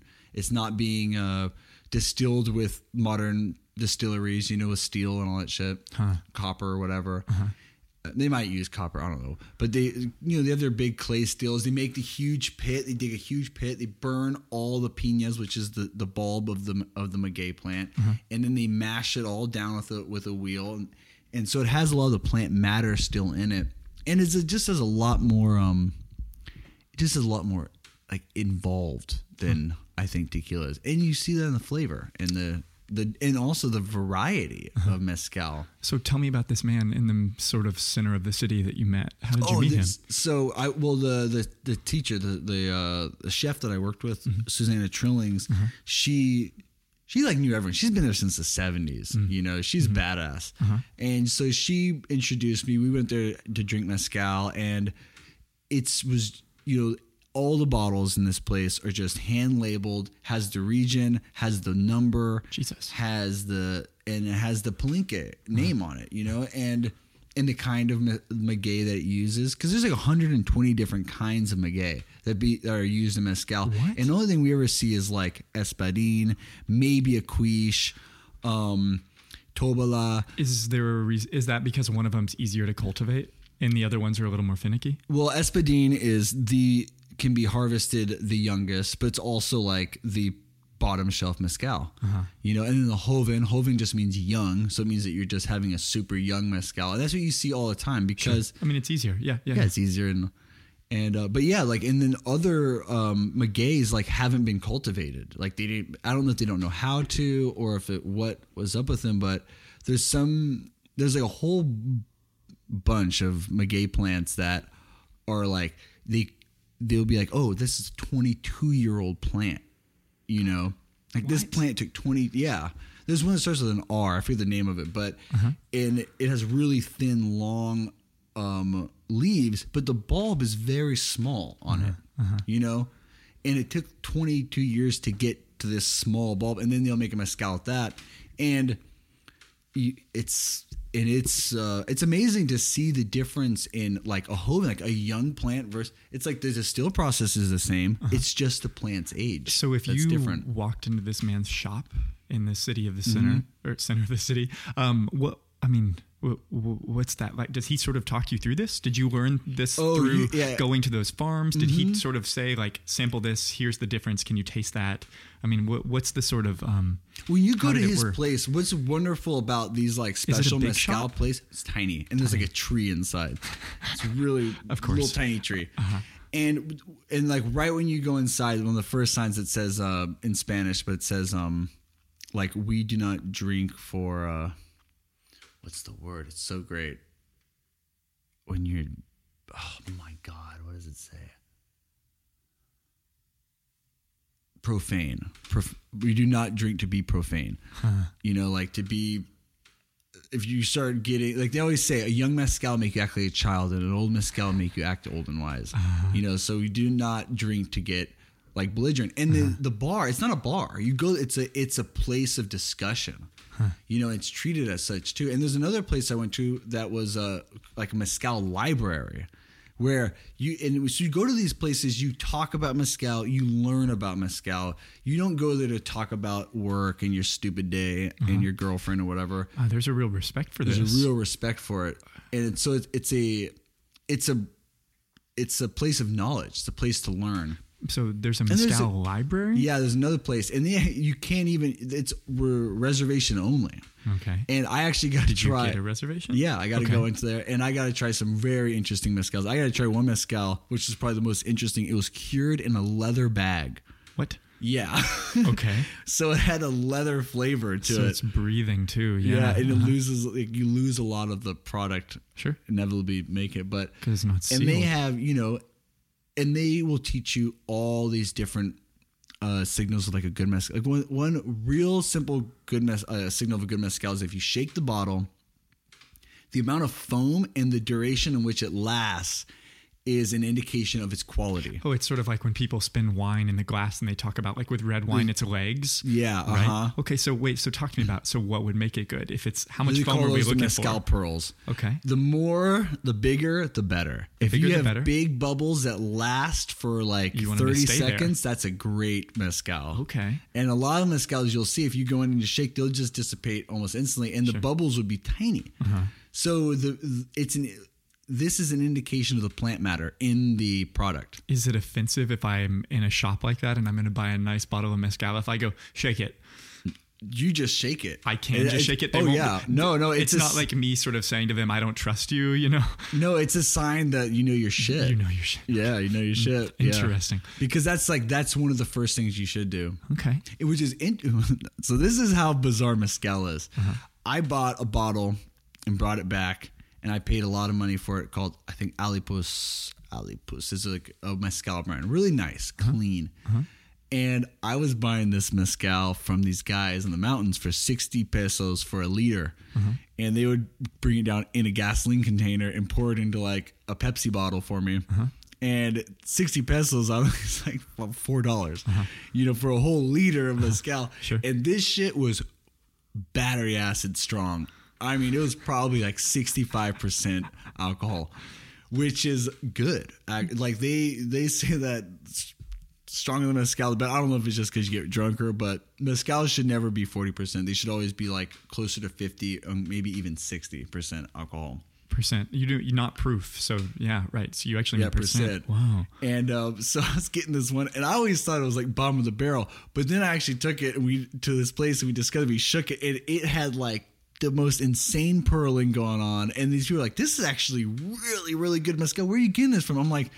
These two drunk guys with a gasoline container. Yeah, So I found 'em passed out by the side of the pesos road, A right. Uh-huh. liter.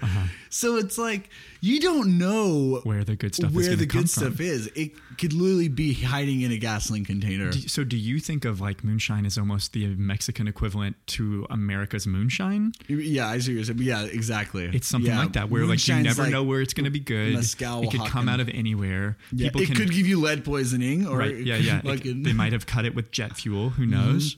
But the maguey plant, they've done studies on it, and it and um, you know, it cleans arteries. There's, it's one of the only alcohols that's I'm raising proven my to have right now. um to have like a a medicinal factor proven. Okay, Mm-hmm. Check it out. pe- I'm- I think people should. I, every time people are like, mat. "Guess what? Yeah, alcohol is good for you." I'm always like, "Okay, Well, it's not the alcohol; it's the plant matter. part. Uh-huh. Okay. Yeah. Oh, okay. Yeah, it's not the alcohol. That's part. interesting. So if they're making this mezcal, is there um, is there like a a leftover part of the the plant that gets used for something else? Do you like can you have a dish that sort of They pairs with it from it? Well, no, you can't eat it, but you can make like um, it eventually it, it looks kind of like peat moss when it's done. It's like sh- or coconut hair, Uh-huh.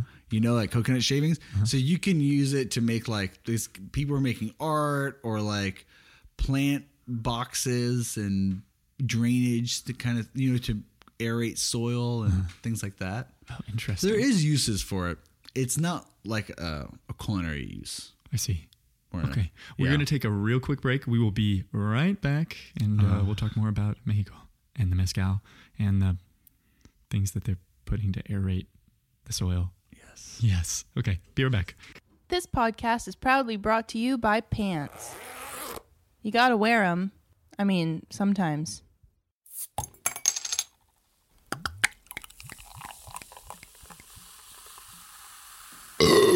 Topo for burping. This podcast is proudly brought to you by Coasters. They're cool. Don't leave rings.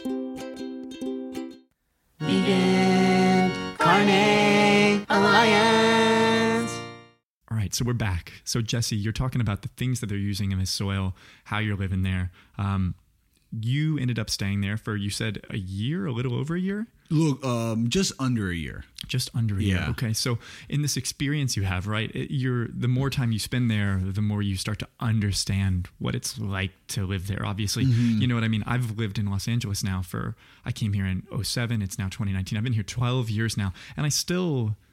I, I constantly feel like I don't know the city. There are still things to discover in that year you had there. How familiar do you think you got with Oaxaca? Oh man, I feel pretty, pretty close to it now. You You, do? know, yeah, because there was What, what what year was this? Sorry, I don't remember if I asked that. man, Was that like 2009? Six? Six. Okay. 2006, I think. I think so. You wouldn't have been 25 in 2006. Oh, well, no, yeah, you know, my close. age follows the years, so it's really easy for me. Oh, right, yeah, right. 20 Oh, no, you're right. 2005, I was 25, 2006, 26. No, you mean 2015. That's what I meant. Yeah, I was like- 2015. Yeah, like, sorry. some- there. Okay, good. Okay. So you said you said you ended up feeling pretty close to there. Um, Oh, yeah, man. So what? Uh, as you started to live there, the sort of rhythms of life. How did Mm-hmm. you? Um, what what was it like acclimating for you? Were there parts of it where you thought, you know, oh, this is entirely new to me. It's not in any way like how I've grown up or what my life has been like. What was that? What was the first thing that you sort of noticed? Well, hmm. I think one of the first things I noticed was just the food, right? And how how abundant it's just everywhere and how much it means to that culture, you know? And like getting used to just like eating on the streets and and watching it change Is, and, is and it? Sorry, go ahead. and just watching it change and like um and experiencing this seasonal food of like you know different dishes Uh-huh. what's in the market Mm-hmm. what people are eating and it's always a huge topic of conversation Well, so in those discussions, you said eating on the street. Were most of your experiences with food on the street? I mean, I, I would assume there are, you know, restaurants where you can go and sit down and have dinner.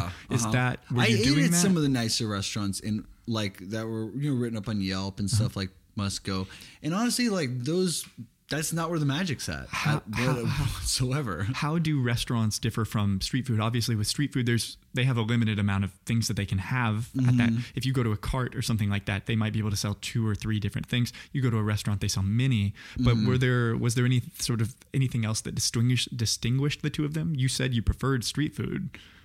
Yeah, or like, or just like a little cantina food, like little the little places, you know, the, the more down to earth, because that's the food that the people the people are really eating, uh-huh. and all that other stuff is for the tourists, you know. So would you could you sort of are there a few that you can still remember the name of that you would recommend down there? Oh no, no, the places I, like I really liked had names. No. that I knew Oh of. man, of course, right. The best Yeah, the best yeah. mezcal you ever had was from someone who was bottling it up on the side of a mountain. and right? that's kind of the the magic of it is that there is no guidebook to to the real magic that you can experience. Like all the stuff that we went as a, as tourists when I first got there Mm-hmm. were soon just demolished by you know by what people that lived there showed me. You know, like for instance, so um, the first mole negro I had was at this restaurant called Zandunga, and it's a really nice restaurant, really pretty, and it's um, a very modern restaurant, you know, and the food is good. I had a mole negro there, and it was nice, and it was cool, and I, you know, and I was like, this is. This is this is good. This is all right. You know, I paid like twenty four dollars for it, uh, and like that's cool. Like I didn't mind. It's not that much money, but then you can go to a place like the just down the street, the um, Juarez Market. The I think it's the 18th of November Market. What do they call it? Or 5th of November? I can't quite remember. But um, and you can get mole negro there for like sixty pesos, for like four dollars for a plate, and it's so much better. It's like just miles, leaps and bounds. The flavor, the the taste, and also the authenticity of it. You know, if people were to go and mm-hmm. they were you were trying to make them sort of basic recommendations. I mean my assumption is you said that they love their produce and they're i mean essentially ultra seasonal. Is that mm-hmm. what you would say is go there and eat whatever is in season? I would say, I would say, abandon all plans to follow your guidebook uh-huh. and head to the Abastos market where the colectivos meet. What's abastos Abastos is the the Centro de Abastos market. It's the, The main market It's the market. Uh-huh. It's the market where the tourists do not go because it's too fucking crazy. You know, there's like one end is like where the like the red light district is, and the other side is where the colectivos is like the taxi drivers all hang out and Uh-huh. meet up. And then there's like it's surrounded by all these like electronic shops, and it's fucking crazy. There's buses and there's dogs Uh-huh. and there's like you know like no bathrooms anywhere that you can find, and you just like look at everything with a skeptical eye, and you really have no idea how to navigate this thing, and you don't even realize that it's like entering David Bowie's labyrinth. That it only gets deeper and bigger the further like the more you go in. wait so how big is this give me like an is it like a football field like what are we talking about bigger It's a couple football fields. wow okay. Yeah, it's and it's uh, and it's covered with tents and has different areas. is it always the same if you walk in No, will you always oh it changes every time It changes, yeah. It, it not every time. Like there's are places, but it will change. Like and also what's available. Like for instance, there's a night market there, Mm-hmm. and the flower market's at night, Mm. and there's a whole section of food, like the best esquite, which is a corn dish that's like corn cooked in liquid with chili, lime, and some cotija cheese added to it and it's absolutely incredible. But the best cotija, the best esquite I had was at the the flower market in the middle of the night, and you know, and it's by the garlic guy who is one of the my favorite scenes. I got to tell you this: the garlic guy was. I never bought garlic from I only would see him, but he would sit there eating the largest piece of bread, like pan dulce you've ever seen. That was like the size of a football, and he had the, and he always had a tiny cup of coffee. And he's a massive man uh-huh. that's sitting in the tiniest little chair, uh-huh. and he would just be every time I'd see him just talking and talking and talking away uh-huh. to a guy who was asleep, and he was just surrounded with garlic. It was like one of the most, and I'd, I'd see him all the time because I'd go there to go get produce. I just see him just talking and talking to this dude who's just passed out on the garlic. But um, Well, so you said this thing is almost unnavigatable, that it scares away tourists because of how much is going on there. Yeah. How were you introduced to it? Who took you there? so the first time I went there was my mom, Uh-huh. and we got we were just like, let's go into this thing and have a blast. And. And it- in there for like four hours. It ate you, yeah. I was going Oh to say man, you I got stayed sick. forever. I had vertigo. Was, there's like there's just too much. There's also going a hospital there. They take in, yeah. yeah, Uh-huh. you wish. but you know, you're you're walking through it, and like there's there's food stands, and there's produce stands, and there's like you could buy there's everything. There's there's uh, witchcraft like uh, Santeria markets, you know, where they sell like garlic for warding off vampires or all these different crosses with charms or places that you can go have hexes and shit put on people uh-huh. and there's also like places where they make chairs and hats and so everything's encompassed and there's a, I'm, I'd imagine a system behind it, but I really don't think there is a, a system. I think it's just kind of like it just was like a Ford engine. It just was built and then you just kept adding things on it uh-huh. without really ever considering Right. Is this going to be functional in the end. They're building this plane mid-flight. Yeah, exactly. Interesting. You know, but so my, my favorite place to eat was like in the heart of this market. And I never really knew how to get there. And even like when I took my brother Dylan to go, and I was living there, he came, In, I was just like, all right, all I know is I enter here and we'll find it eventually. Uh-huh. You know, just go in, you start. I'm like, okay, this is the Santeria area. I remember going left. And you just walk around until you find it. But it's this little old lady, and um, she had she's actually quite big lady but she was kind of old. But she but she always had like four pots and she'd have black beans she'd have a red a red sauce that had meat like res uh, beef in it a green one that had pork and then she'd have like pickled pig's ears and um and then usually like one other specialty thing. Mm-hmm. But the beans were just slightly too salty, and then the salsas were just slightly undersalted. Mm-hmm. So they mixed perfectly, and then you get great big pieces of uh, bolillos with it, mm-hmm. which is like really soft Mexican bread. And it was just so simple and delicious. And even my brother Dylan, like we went all over and ate tons of places. And he too is like to this day would just be like, dude, that place was the fucking bomb. I mean, you know, four simple ingredients handled very well. It's just, I mean, it, it doesn't and, surprise it, me. and it's in the right temperatures. Like this, like kind of, you know, mildly warm beans with this like lukewarm sauce. You know, it, it's unusual temperatures and unusual um, flavoring as far as like the oversalted beans and the undersalted chili. They just were like. I don't know, man. Just absolutely delicious. I would go there all every time I went to the market to shop. I'd go and eat that place. Once I found out about it. Oh, and you know who brought me there? Actually, was the person I worked with, who was a local Oaxacan named Ana Acinto, who was a good friend of mine, and we. uh She she was the one that helped me navigate the Abastos at first. Now I really remember. It's also everything comes back to you a little bit, you know. so, what else did she show you? She takes you to the market. Where She's- else does she, she take was you? on in that to me actually to El Situ the first time. Now that I'm remember remembering, she took me there. El Situ was the restaurant? Yeah, because she's a, at? Uh-huh. she uh she's like she studies mezcal and she uh Hmm. I think now works for a mezcal company. Uh-huh. Um, I can talk to her every now and then on Facebook. But she took me there. She took me to eat at um the there's these places in the Juarez market that's a little closer. It's a little more touristy, and they did a thing on um online about it. But you can go like pick hand select all your Oaxaca meats, like your tasajo, your ribs, your sausages, and they grill it, and then you, you can buy all these like sides, like nopales or green salsa or whatever to co- to go with it.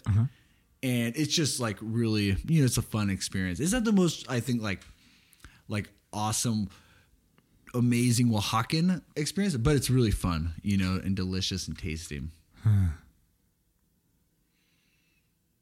Well, what I'm wondering is, do you do you want to go back? Oh my god, dude, I want to live there still. You do. For the most, I you know, there's there's aspects about myself that want to live there, but there's aspects that I have other business elsewhere. yeah. What parts of yourself sort of fell in love with that place? The good side, The good side of you is there. Uh-huh. you know, the the part that just that loves to be a part of uh, just something that's beautiful and already existing and tasty. There's there's like a, a simplicity about about it that this is just what they do and it's just been going on and going and like you don't and it's like in full force, you know. Doesn't need a bunch of work like our cuisine in LA needs, mm-hmm. you know. It's like if anything, it just needs to just remain like as good as it is. Hmm. Which is something that's you know you can't say that for a lot of places in the states you know? That there is isn't room for improvement. And i feel like there is like there's like maybe they're like as far as their food goes i don't think there's much room for improvement. It's at its best. You know we're eat it's their food is natural. Their food is um being grown and eaten right there with natural ingredients. And um you know even like the celebration of the flowers like going into the market one day and like nearing november and all of a sudden there's just these magenta and gold flowers everywhere. And there's and it's like burned into your brain with all the skulls. Because it's very like that's one of the that was near the time i was i left after day of the dead. And going into uh, november and october October, November, there the you really get this like spooky Halloweeny feel that you that I've never experienced anywhere else. Where all of a sudden these the spiders come out, and there's like spiders everywhere, and they look I look like they have little skulls on their back. They like have this. I took pictures of them, and there'd be Aren't those the ones that are incredibly poisonous? no, I don't think these ones. Maybe I don't know, but there, I, I, yeah, I did find a few really poisonous spiders. I was playing with one, and my girlfriend was like, "That's like one of the most poisonous spiders in all of Oaxaca," and I'm like, "Well, it's slow. It's You're alive now. Yeah, I'm alive. But it's, it's so all the spiders come out, and like it- there was uh, like virtually no spiders, and all of a sudden there's like huge spiders the size of your palm, like in the middle of like where I like, oh, this is where I'd normally just be walking, totally careless, and all of a sudden I'm like a foot away from a spider just hit me in the face, and then the wind comes, and the wind's blowing, Stirring everything up. and it's yeah, it, all the corn dies and gets harvested, and it's all gray. So you have like these, you know, the, the dead corn stalks still remaining, and then all you see is the pumpkins out in the field. So you have hmm. these big pumpkins remaining in the fields, and the beans and the corn get pulled down and harvested. The sister planting.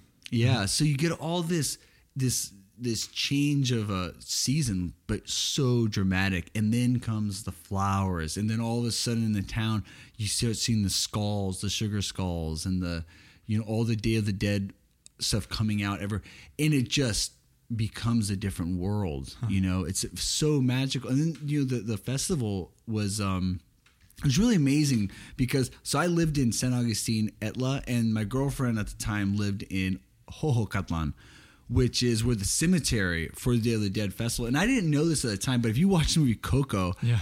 that cemetery that is the cemetery That's of cemetery. Uh-huh. and they don't say it in Coco, but you know. Watching my and, and the movie's about Day of the Dead. It's about Oaxaca, but they never say it in the movie. Uh-huh. It's a beautiful film. It it really is.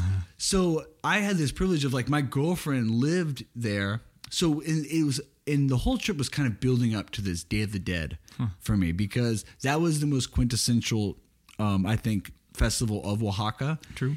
I mean, I think when people think of Mexico, that it's definitely like a, a focus of. when- I mean, when I think Mexican holiday, that's one that's very specific Right. to them. Yeah.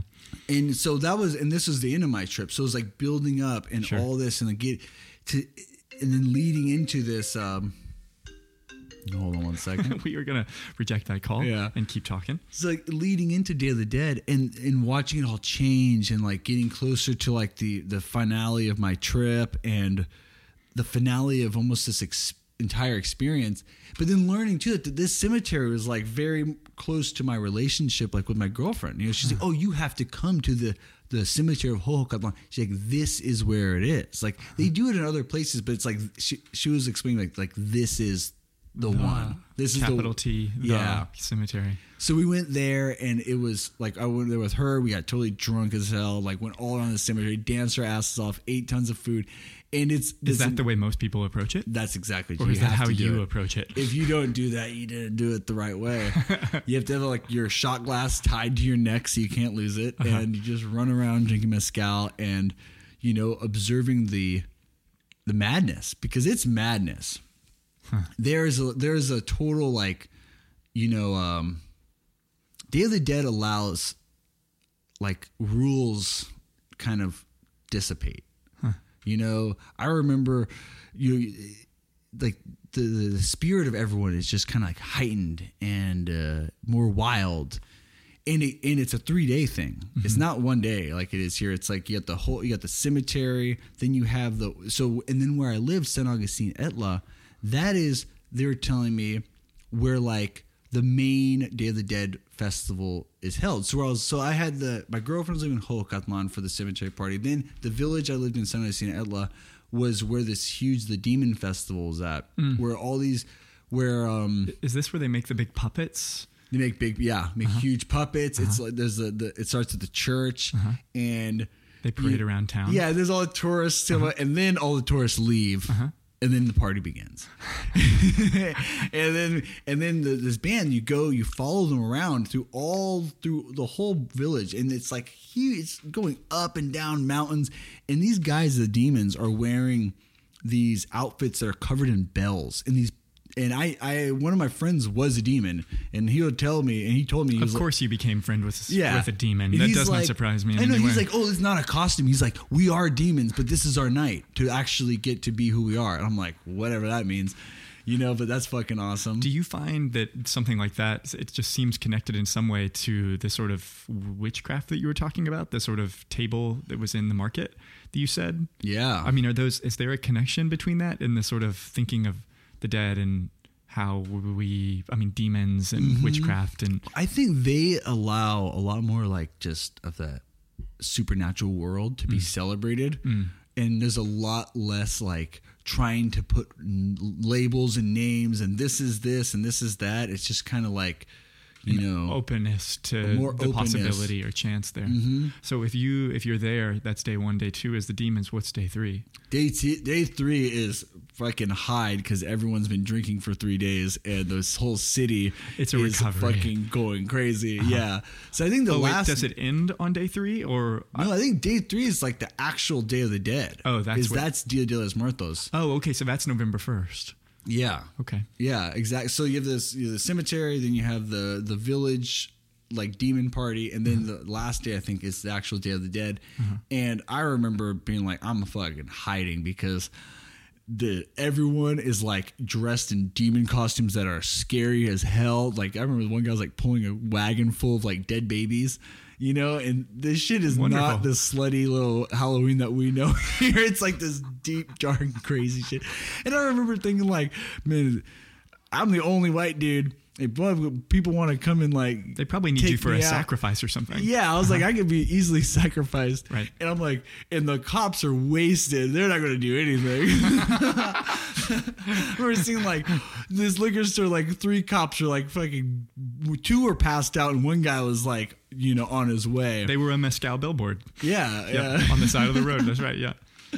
but it's it's phenomenal, man. It's the whole city gets involved on a level of commitment that you know. I think we we could only dream of. Mm, sure. And it sounds really beautiful. yeah. Um, well, thank you, Jesse, for talking about Mexico. I am sure we will talk about it more at some point. Oh yeah. Is there anything else we should tell anybody? Oh man, I don't know. There's We're so much more to talk about. We're like gonna come back. we're gonna yeah, I was gonna say we're gonna come back after a real quick break, and we're gonna tell you one more incredible thing. So watch out. maybe. I'm just kidding. Maybe. This podcast is brought to you by Wheat. That's it. That's the whole thing. Wheat.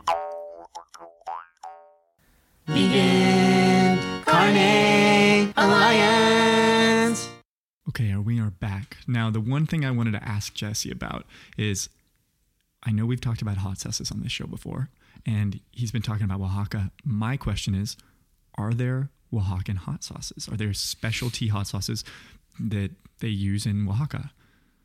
Well, there isn't necessarily, I think, especially hot sauce, but there are specialty chilies. Okay. And that's what being in Oaxaca is what got me really thinking about chilies on this level of like, wow, I need to expand my chili accessibility for hot sauce making because, for instance, like the haban, I had this habanero. And that, uh, this is where it all started. As I was getting tlayudas in Oaxaca with my girlfriend, and um, and there was this little tiny habanero, and I love habaneros, and I uh-huh. was like, oh yeah, boom, popped in my mouth, started chewing up, ate it, and like next thing you know, my face is like on fire. Uh-huh. I'm crying. Uh-huh. I can't get the heat to go away, and I'm like, this is so great. It's so much hotter than the habaneros I'm used to. I'm like, I gotta get these and take the seeds and go back and grow these because I can't get this kind of flavor and heat from the habaneros where I'm in LA you know? But then one of the most amazing chilies they have there is called chile de agua and it's the most quintessential spicy chili of oaxaca. You can't get it anywhere else. I've never seen it anywhere else. And it looks essentially like a small yellow anaheim. Okay. you know, it's maybe about six inches, four to six inches long. It's bright yellow, and it looks like an Anaheim chili. Hmm. And it's spicy like a habanero, uh-huh. But it's, it's slightly sweet and it's got a very unique flavor. And they use it so much. They chop it up with onions and lime juice and salt, and they eat it on all kinds of things. I see. And it is so so delicious. So did did eating this all the time did this change your palate? I mean, I know you've always liked spicy foods, but when you went to Oaxaca, did you do you feel like you started eating differently after? Did it I change? how feel you- like uh, coming back that that nothing had flavor anymore. Do That- you do you still feel that way, or have yeah, you sort I of still recalibrated? hundred percent feel that way. Uh-huh. I think going to the going to our markets is pathetic. Uh-huh. I think that even going to like our farmers markets and people going, look how great this is, and I'm like, it has the the smells, uh-huh. the smells of these things. Like we're starting to get there now. I'm starting to see better produce. But if you go to like Sprouts or anything, your organic section, you know, you don't walk past bananas and you're like smacked in the face by a banana smell, and it's like, bam, we're bananas, biatch. We smell good. Which You is know, how I, which I is- want to be handled by bananas. I want to be hit. You want to be smacked in the Violence face. from Dude, produce I, is I the remember only the banana girl to Wa- fixing this. Dude, I call it the, the Platano girl in Oaxaca. Mm-hmm. She had like big, bright lips, huge hooker hoop earrings, and like her hair was like plastered in a ponytail to her head with gel. Uh-huh. And she was like so loud, Platanos, Platanos, Platanos, all day, every day. It was amazing. But you walked past, you walked into her stand, and you got smacked by the platinum man because the banana smell, you could smell it like coming up to it. Hmm. And it just permeated the air. It was incredible. And then the amount of like bananas available uh-huh. was incredible. Like at all times, you'd have like 20 to 30 different kinds of platanos mm-hmm. available. Everything from like cooking ones to sweet ones to uh-huh. little ones, the big ones, the blue ones, red ones. You know, ones that were he- platanos machos, which are like the size of a watermelon. Not really, but close. It's thinner. But, you know, and then the mango section, right? You go walk in to the mangoes and the mangoes there they like have sugar dripping out of them hmm. they're like shiny and sticky and there's bees everywhere. Hmm. The, they just let the bees just go. They don't they just have like a little thing to just like kind of shooing them away. They Dust them off. but there's oh the pineapple section. So that was this is a fruit that blew my mind comparatively speaking to our pineapple uh-huh. which is like opaque and sour mm-hmm. and kind of translucent uh, very mild yellow color mm-hmm. you know whereas theirs is like dark orange. It has a sheen to it from the sugar mm-hmm. being so mature. Mm-hmm. And that when you cut it, it it's like uh looks almo- it looks it's shiny. And it's so dark hmm. and so so sweet. So much sweeter. And so at the at the pineapple stands which I learned another cool little trick is that all the fruit stands in Oaxaca, if you go and get friends with the guy, most of them have a fermented, like if it is pineapple or guanabana or sugar cane, they'll have a fermented one that they keep in a Coke bottle in the back, and they will give it to you if you ask for it. Wow. And it may or may not give you indigestion. I'm not sure, but it's usually really delicious. but um, but in the bee and they just let bees cover it and it's it's really cool walking up and just seeing this piece of like pineapple covered in bees and then just shooing the bees away then handing you a piece and you're like oh my god no wonder bees are all over this thing. This is fucking amazing. You know so like uh but the mango section they have like so many different kinds of mangoes. They have one particular one that I love to get called a pina mango, and so pineapple mango. And what you do with this one is you just roll it on the tabletop, like kind of smash the fruit, and you'll feel the seed inside. But, Right, pushing the skin. Mhm. but the skin's really thick and leathery, so you can really crush it up, and then you just bite the top off and drink it. Oh God, yeah, you told me that. Yeah, and it is so it's absolutely incredible. Drinking a mango. Drinking a mango right out of the the, the shell, you know. this is i mean things like hearing things like this always make me think that's what willy wonka is based on like Yeah. if you traveled somewhere and they did something like that you just go what how why like it's amazing Uh-huh. it feels like an incredible invention It is, man. It's so th- these are the things that like changed my life as far as food really is concerned because the you just faced with this like product that is literally better than anything you've ever thought was good. Uh-huh. You know? And the variety and then being faced with this like like avocados. Like did you ever think that you go to a place and have like 30 different avocados to choose from and then being like outstandingly different in so many ways. Mm-hmm. Like there's these one my favorite avocados were the size of like a large grape almost, uh-huh. and you could eat the whole thing, the skin, seed, and all, and they taste just like anise. And it's like absolutely. We had this one avocado on the tree uh, growing on our property that I never even seen in any store before, and it was like the seed wasn't edible, but the skin was. Hmm. But the top of it was like really long and pointy, like a nipple, and the uh-huh. the the flesh was just so creamy and delicious. And then some of them are like water, like watery avocados. It blow your mind, man. I, I my I'm gonna take the rest of the day to recover. like it's you know like I've just had three days of Day of the Dead because this is, um, I, mean honestly astounding. So Jesse, thank you so much for sharing everything you have. Mm-hmm. You're I mean it's it sounds and seems incredible. And my favorite, oh, the last thing I'm going to end with Hit me. is my favorite drink. It's, Yeah. it's of all time. Uh-huh. Is called tejate. And tejate is this, you make a masa with a um, cacao, and then it's called hueso de mamey. So corn with chocolate or yeah, like a corn, chocolate. cacao. Uh-huh. So then, yeah, corn, cacao, the cacao seed because there's lots of fats fats in it, Uh-huh. and then um, the bone of the of the mamey fruit, which is the seed of the mamey, Uh-huh. and uh, it's huge. And the mamey is a very like dark, deep jungle fruit, so it's got a lot of potency and and um, sugar in it, mm-hmm. sweet. Mm-hmm. But they make a masa with it, and then they pour cold water on it, and you drink it on hot days, and it's so nourishing, so refreshing, delicious. But the coolest part is that all that fat from the seeds, from the cacao and the seed, float to the top and and make this foam, this fat foam uh-huh. that is like and they, they achieve this consistency by by pouring it in from from like from height high up so when you pour in the ice water it has to be so create to aerate it create bubbles uh-huh. and that makes the the fat nice and light and foamy so you get this amazing drink that has this layer of fat on top of It's it It's called what? it's called tahate Tejate. and it's 15 pesos for a cup and it is the best 15 pesos You've ever you'll spent. ever spend wow.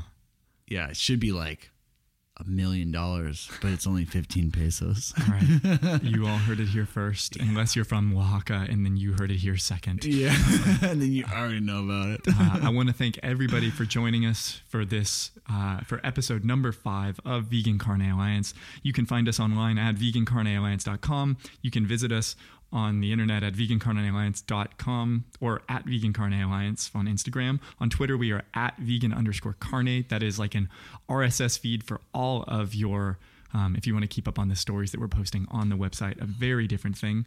Uh, you can find us on Apple Podcasts, Google Play Store, Stitcher, but not Spotify because their software is too dumb to connect with SoundCloud. Breaking my heart. I keep trying to get it on Spotify for everybody. Um, if you want to find We'll Jesse figure that out. online, he is Jesse Mullenix. So uh, J E S S E M U L L E N I X, and that's on Instagram. And um, you can send us some thoughts at Vegan Carne Alliance. Uh, please do the rating thing that helps people find us. If you enjoyed this, this will help more people find us and enjoy us. Also, any last thoughts, Jesse? Oh I just, i'm just still thinking about oaxaca i'm just like i'm i'm, I'm off in my never never land now man uh, we went there We did, we did, and it was beautiful. And we are so glad you all joined us. So thank you very much, and we mm-hmm. will talk to you again shortly. yes thank you very much Okay, goodbye. adios Adios.